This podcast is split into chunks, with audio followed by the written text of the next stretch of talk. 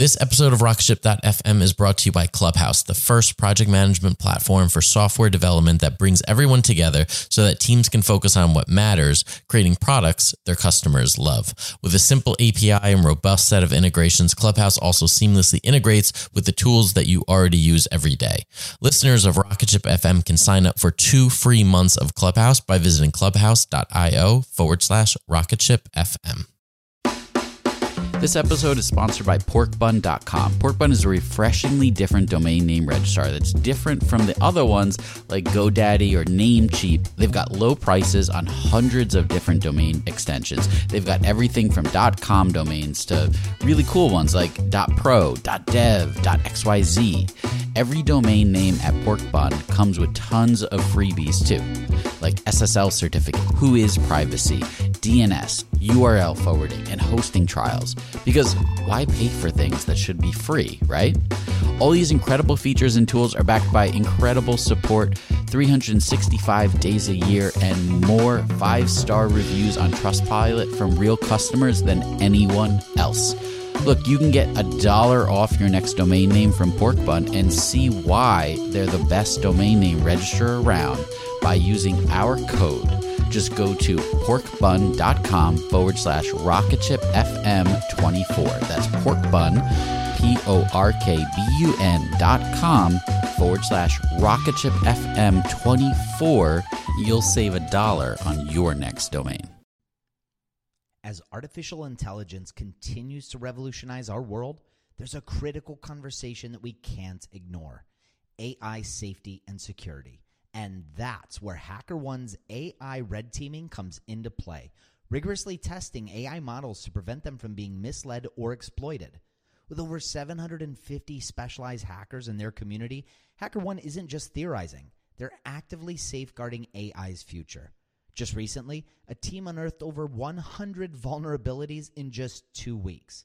So, whether you're at the helm of a startup or steering product innovation at a large organization, it's time to prioritize AI security. Visit hackerone.com slash AI dash safety dash security. Again, hackerone.com slash AI dash safety dash security. This episode is brought to you by Gigantic. At Gigantic, you can level up your product skills through live small group cohort based trainings. We're incredibly excited to welcome you to our next cohort of our product strategy training kicking off in January of 2024. This course will take you through the frameworks that product leaders use at companies like eBay, DoorDash, Groupon, Rent the Runway in order to scale their teams. It's taught by Ben Foster, a friend of this podcast, who is the former chief product officer at Whoop. So come join us, go to gigantic.is. That's gigantic.is and save your seat for our January cohort. Your potential is gigantic, and we're here to help you reach it. Go to gigantic.is to reserve your seat today. Hi there, who are you? I'm Jeff Bezos. And what, are your, what is your claim to fame? I'm the founder of Amazon.com. At Amazon.com, the front door is a page out on the internet. We've demonstrated that internet retailing and online commerce works. We're living proof. Bold words from Amazon founder and CEO Jeff Bezos, but he can back them up. Amazon.com of Seattle is one of the hot sites on the internet. Where did you get an idea for Amazon.com? Well, three years ago, I was in New York City working for a quantitative hedge fund when I came across the startling statistic that web usage was growing at 2,300% a year. So I decided I would try and find a business plan that made sense in the context of that growth. Its revenues are growing 20 to 30% a month. The number of employees is up from just 7 18 months ago to more than 200. We've created a very simple and easy to use front end that allows people anywhere in the world to search through this vast database of books and find what they're looking for. Amazon.com, today the largest retailer online. They launched on July 5th, 1994, at the infancy of the internet. And yet, They are not the first company to take a credit card online. They are not the first company to even sell a book online. And today we bring you the story of Charlie Stack, the man who took the first credit card payment online, sold the first book online. Today we have the story of books.com.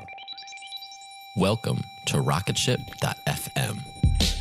Rocket Ship FM is produced in partnership with Product Collective We are your hosts, Michael Sacca. and Mike Belsito. The year was 1992. The location? Cleveland, Ohio, the birthplace of online commerce. That's right, Cleveland, Ohio, not Silicon Valley, not San Francisco, not even Seattle, Washington.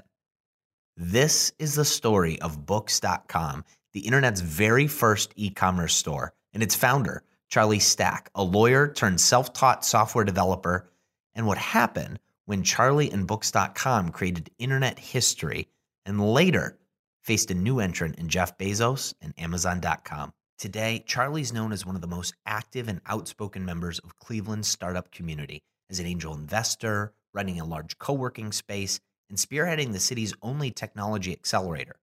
But the one thing that Charlie rarely talks about is his role in internet history.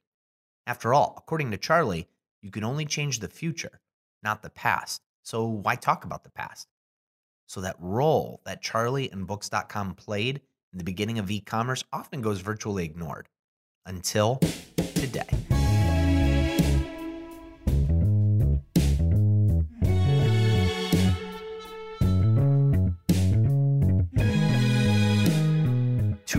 Understand the story of Books.com, you have to understand who Charlie Stack is. I've only had the chance to know the Charlie of today. Somebody who comes across as somewhat introverted, yet is very connected. Somebody who stoically stares into you as you talk, leaving you wondering how he's going to react to whatever it is that you're saying, yet his responses are often quite thoughtful and helpful. Often he's a little bit disheveled and he's usually dressed in black. Charlie almost comes across as a cross between a throwback of Steve Jobs and Steve Wozniak. But unlike today's crop of internet entrepreneurs, Charlie didn't study computer science or learn under established tech entrepreneurs. Back in the 1980s, internet startups didn't even exist, so how could he? Instead, Charlie started on a different path as a lawyer. And it was then when Charlie first was really exposed to business technology. When I was in law school, I was a law clerk at a personal injury firm, and they brought in this $35,000 word processor that nobody knew how to use. Whenever they pushed a button and the printer ran, the whole room shook. Uh, and all the paralegals and secretaries were afraid of it. But I thought it kind of looked cool. So I went in there and figured out that not only was it a giant word processor, it had a mail merge function, which at the time was revolutionary. My job as a law clerk was to put together discovery documentation, which is hundreds and hundreds of pages with a few variables. Ah, mail merge. And you know, if you're if you're a younger person, the concept of not having a word processor is totally foreign. But there used to be pools of secretaries who would sit around on typewriters, where if you made a single mistake, you had to go back and literally paint it out and type over it. So word processor was revolutionary, but I figured out how to do the mail merge part. So I would type in all the details of a case into this database, which I didn't know even to call it that, into a database, and then have it merge with a form and print out these hundreds and hundreds of pages. Problem was the printer was only 50 pages capacity, and it was what was called a Daisy wheel, which is a lot like a machine gun. So it was incredibly loud, its own little booth, its own little room. But I just would print out 300 pages on command very, very slowly. So I would get it all set up, press print, and then go ask one of the nice secretaries to change the paper every couple minutes when it ran out of the 50 pages. And I would go to the baseball game. and after about three weeks of that, the senior partner came to me and said, How are we going to get our other uh, law clerks as productive as you are? Even as a law clerk in the 1980s, Charlie was starting to see the kind of impact that technology could have in business. As the most productive law clerk who was able to sneak out often for baseball games. But later, Charlie would go on to start his own law firm. And Charlie realized that the technologies available to him wouldn't just be helpful in terms of productivity, they could actually have a big impact on his firm. They could be good for business. Here's Charlie on how he was able to teach himself one computer language, which very quickly changed the course of the way his firm did business. I programmed a database system to manage Superfund litigation for my own practice, uh, and it was extremely valuable. And then, fast forward a couple years, as I was progressively disliking the practice of law more and more, a friend of mine asked me to extend my database to manage medical records. So I did that.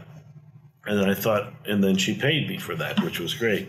Um, and then I stopped practicing law and formed a company just to write software because I really liked it. Um, and I had no formal background, but I do one language. So I programmed in DBase and wrote databases and management systems. And then I got incredibly lucky. We wrote a, an asbestos case management system for one law firm in town. And it was a huge effort because it's extremely complex litigation with hundreds of plaintiffs and thousands, uh, thousands of plaintiffs and hundreds of defendants. But I wrote this for a law firm, and over the course of a weekend, the the landscape of asbestos litigation changed. Previously, one law firm in each major American city represented all three three dozen defendants.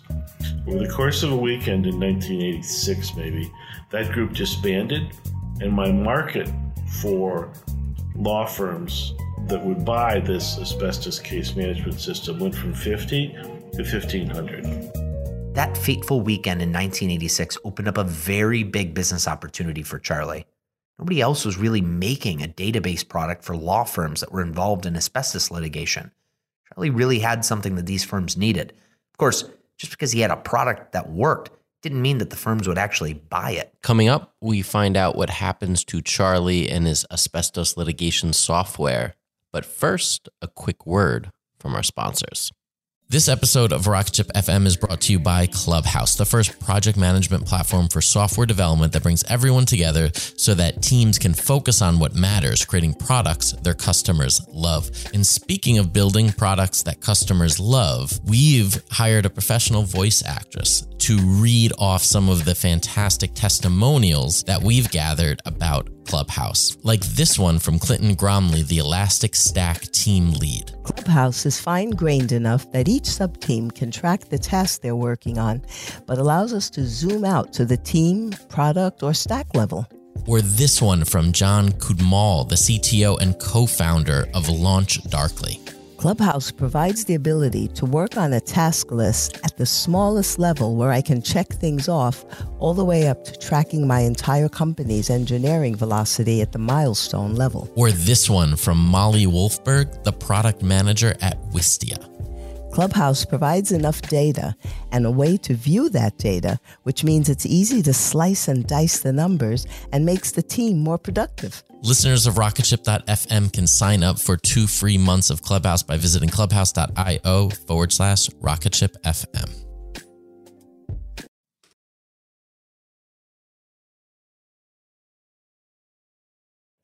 Charlie had to go out and sell. As everybody knows, sometimes sales can be tough. Charlie goes on to describe what that sales process was really like for him at this point. And don't we all wish that our sales processes went something like this?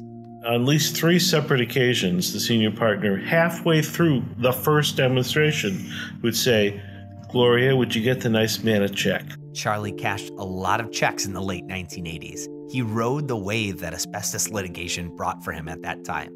As firms popped up, they'd need Charlie's software, and Charlie would go and collect the checks. But after a few years of this, that wave came to an end, and Charlie was ready to find new opportunities. And in January of 1992, Charlie ended up writing the first program which, unknowingly at the time, would set the stage for what would become the first e commerce store ever and land him in the world of publishing. In the late 80s, early 90s, I was casting around for new ideas. And uh, because of my exploration, I came across the bulletin board world which were basically a modem that connected to somebody else's modem to somebody else's computer, somebody's personal computer, and you could share a database or okay. you could share screens or data. I wrote in a system called TBBS, which was the kind of communications enabled version of DBase again, so I knew what I was writing, and I wrote um, a database that basically let people browse books. So that was the beginning of books.com, but it wasn't .com yet. There was no browsers, there was no web at all. Web had not been invented yet. This was 1992, January. And it basically was a, a, a actually two modems, and a big database of titles that we acquired from a company called Baker and Taylor. We'll come back to Baker and Taylor in a minute. But the database came on CD-ROM, and, and as a theme for some of the stories that go back to that time, we used that database of books in a way it was never intended. so we we did kind of the CD version of screen scraping, and went down to the the disk level and scrape the data out and put it into a database, DBase, and then uh, enabled lookup on a bulletin board system. So at that time, we had two million books in a database, and we were had two modems, which we could have two people in the store at the same time. That's how long ago it was. Two people at a time? Think about that. Today, we think of the benefit of having an e commerce store as anybody in the world could be shopping at our place on the web, as many as we can attract. But back then, in the pre internet browser days of modem based bulletin boards, at first, only two people could be browsing at any point in time. Of course, you have to start somewhere, and that was the start of what became Books.com. Even if only two people could browse, at least two people could browse and hopefully purchase books. It then became time to spread the word we advertised in the New York Times book review, took a little classified ad in the back, and then we sat around and waited. And they waited and waited and waited. We checked the modems, made sure they were turned up so that they would set off their little whatever somebody dialed in. And we waited and we waited, and then finally somebody dialed in. Aha! A potential customer dialing in. Finally. As you can imagine, for Charlie and the team, there's a mixture of hearts racing, nerves firing, perspiration starting to form.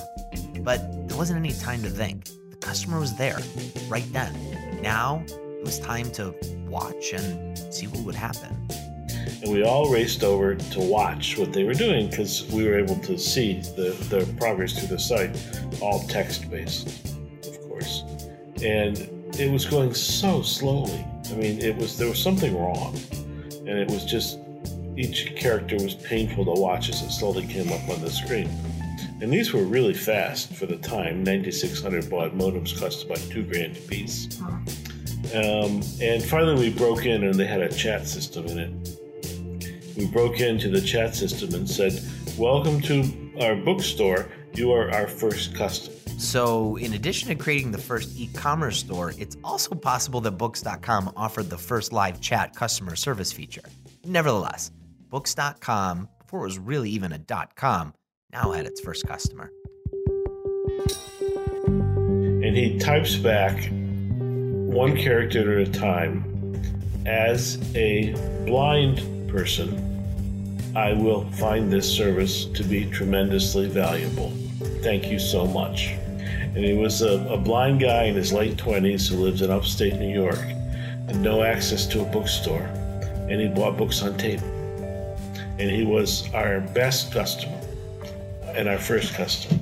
With their first customer, a blind 20 something year old male in upstate New York, Charlie and his team had processed their first sale from the internet's first e commerce shop. And then. What happened next for Charlie and Books.com coming up after a quick word from our sponsors.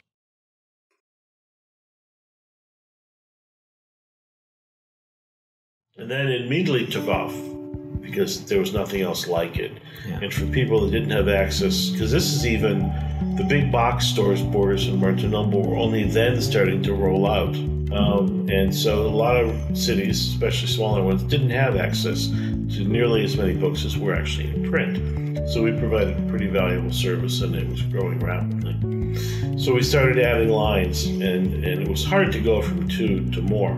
Two modems you could get into one box.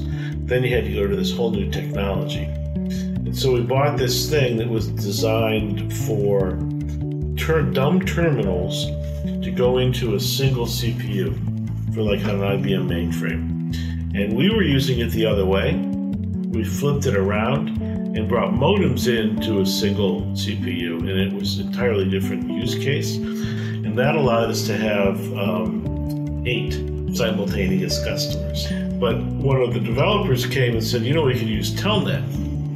I said, "What the heck's Telnet?" And he said, "It's this thing on the internet."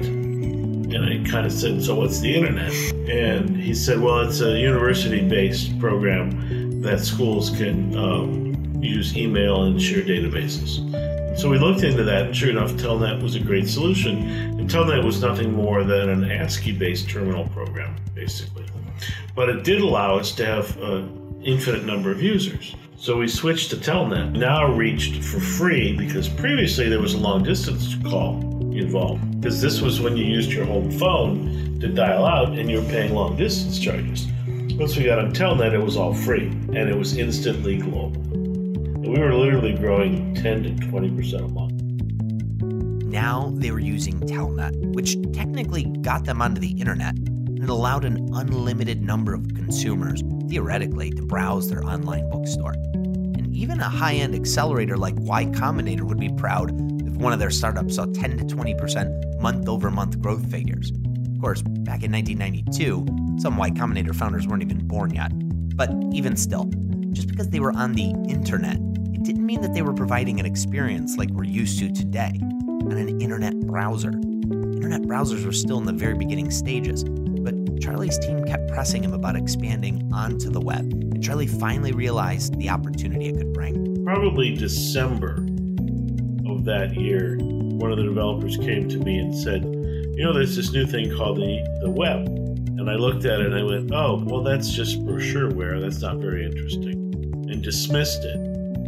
Two months later, the same developer comes back and says, You know, I was looking more into this internet thing, and it's not just brochureware.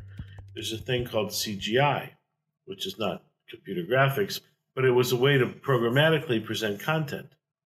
And that changed the whole game because I knew immediately that we could then put our database up on this new thing called the web.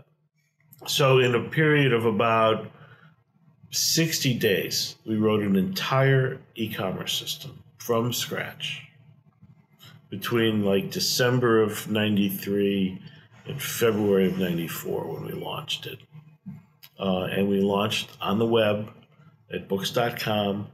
Now, what happened next was totally unexpected. People started yelling at us, saying you can't run a commercial site on the web. Wait a minute. You can't use the internet to sell stuff? Who were these people anyway? Internet Engineering Task Force, um, uh, uh, Bolt, Beranek, and Newman, all these large funded quasi governmental educational institutions that had actually DARPA, that had actually done the internet and had done it for research. It was a DARPA Department of Advanced Research Projects out of the Defense Department. It was a DARPA project for research. So we started using it for commerce, and everybody freaked out. But then, as long as so, I don't think if we if we tried to sell something other than books, we would have gotten shut down for sure. So, because Charlie and the team sold books, they were in the clear. Of course, very quickly afterwards, all sorts of other companies started selling all kinds of things, not just books. But being the first, Books.com raised a lot of questions about whether the internet should even be allowed to facilitate commerce. Even still, not everybody got what Charlie and the team were trying to do. Not everybody understood what this online bookstore actually was, even the credit card merchants. When we first went out to get a merchant account so we could take people's credit cards, I was turned down seven times by seven different banks saying, We don't understand this. We're not giving you a merchant account. So finally, I went in and I just lied. And they all went, Oh, okay, we understand that. Here's your merchant account. It took me seven tries to figure out that I couldn't tell the truth. Nobody would understand it. And then the, the general conversation was nobody nobody really got it. Particularly in Cleveland, where we did by then have a Barnes and Noble and a Borders, and they're great, spectacular bookstores. Why would anybody need this? You can't read the books. Um, is my credit card safe? I mean, there were no end of objections why this would never work. Um, and, you know, in a sense, sadly, but there were no local funding sources either. Uh, so we were actually starting to get crunched for cash because while a lot of it, there was some lag time between ordering and paying, wasn't quite enough, and just the keeping of the inventory, we had to move, and it was a lot of it was a lot of expense. We kind of outrun the ability of the previous company to fund it, so I started looking around for money. Now, let's pause here for a minute and think about this. Today, a company practically inventing a brand new market is almost expected to go out and raise capital to get things off the ground. Sure, you could bootstrap, but there are some technology companies today that have raised even as much as a billion dollars before ever even launching. Now, that might not be the norm, but it's probably also not the norm for a company like Books.com to raise nothing from outside investors. It never did. It was completely bootstrapped, funded by profits that Charlie's previous business had generated. But now things were getting expensive. More sales meant more inventory. That inventory was costly. Charlie knew that he didn't have enough cash, but the funding market wasn't the same as it was today. VC firms, they weren't investing in the internet. The 1990s internet bubble hadn't burst because it hadn't even expanded in the first place yet. And Charlie didn't have the connections on the West Coast anyway. He had some connections in Cleveland, but investors in Cleveland didn't even know what to make of Books.com. That lack of funding left Charlie and the Books.com team in a bit of a pinch kind of a tough spot because we had, you know, we needed more money to expand to keep it going. And Amazon opened in, um, I think, the summer of '94. Oh, yeah, Amazon. You might have been wondering when they entered this story. It was at this point where Charlie and the Books.com team had proven out the viability of an internet bookstore, yet were faced with challenges finding the capital it needed to keep it afloat and expand when a 30 year old computer scientist working jobs on Wall Street, Jeff Bezos, had founded a very similar company called Amazon. At Amazon.com, the front door is a page out on the internet. Its revenues are growing 20 to 30% a month. The number of employees is up from just 7 18 months ago to more than 200. We've created a very simple and easy to use front end that allows people anywhere in the world to search through this vast database of books and find what they're looking for. Right about that same time, um, we were approached by a company that offered me millions of dollars to sell it. So, what happened to Charlie and Books.com faced with new competition and stiff funding challenges? Find out next week on part two of the untold story of Books.com.